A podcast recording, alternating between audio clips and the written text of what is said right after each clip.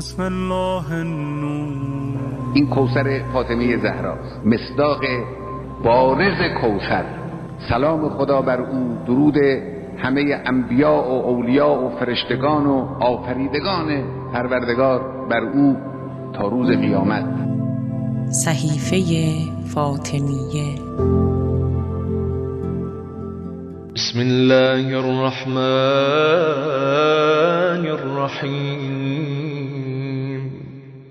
أعيذ وأستعيذ من شر كل ذي شر ومن شر فسقة العرب والعجم ومن شر فسقة الجن والإنس والشياطين والسلاطين وابلیس و جنودی در وهله اول شما بایستی شرهای نظام یافته را بشناسین و کور کنید. از مدار خارج کنید. این خیلی مهمه. این درست خلاف اون چیزیه که بعضی از ما فکر می‌کنیم.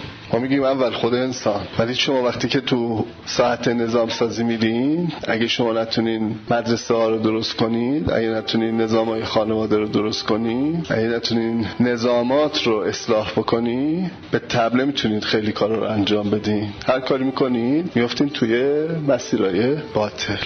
به خاطر همین میشه که در دین اسلام افضل از جهاد چیز دیگه ای نداریم. جهاد یعنی جهاد با نفس در جای خودش. جهاد به معنیه اینکه شما بری و کارزار کنی و شرور سازمان یافته رو چیکار کنی؟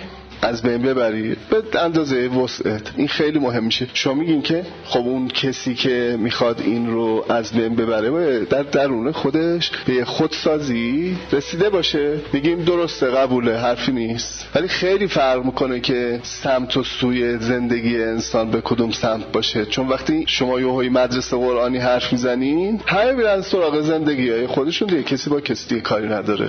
آقا جان عزیز دلم سوره ناس خوندی سوره فلق خوندی باید بری شرور نظام یافته رو بری براش فکری بکنی. نه آقا ما شرایی داریم باید خودمون رو اصلاح بکنیم. تا خودمون رو اصلاح نکنیم هیچ کسی نمی‌تونیم اصلاح کنیم. قال رسول الله قال امیر المومنین قال فلان قال فلان. شما بایستی خودتون رو در محور توجهات عالم قرار بدین تا برای اون سر جای خودش ها. نمی‌خوام بگیم اونا نیست. من اتفاقا دارم میگم قال رسول الله قال امیر المومنین همه اینا رو میگم. ولی تو تا سوره رو خوندی ذهنت رفت روی خودت.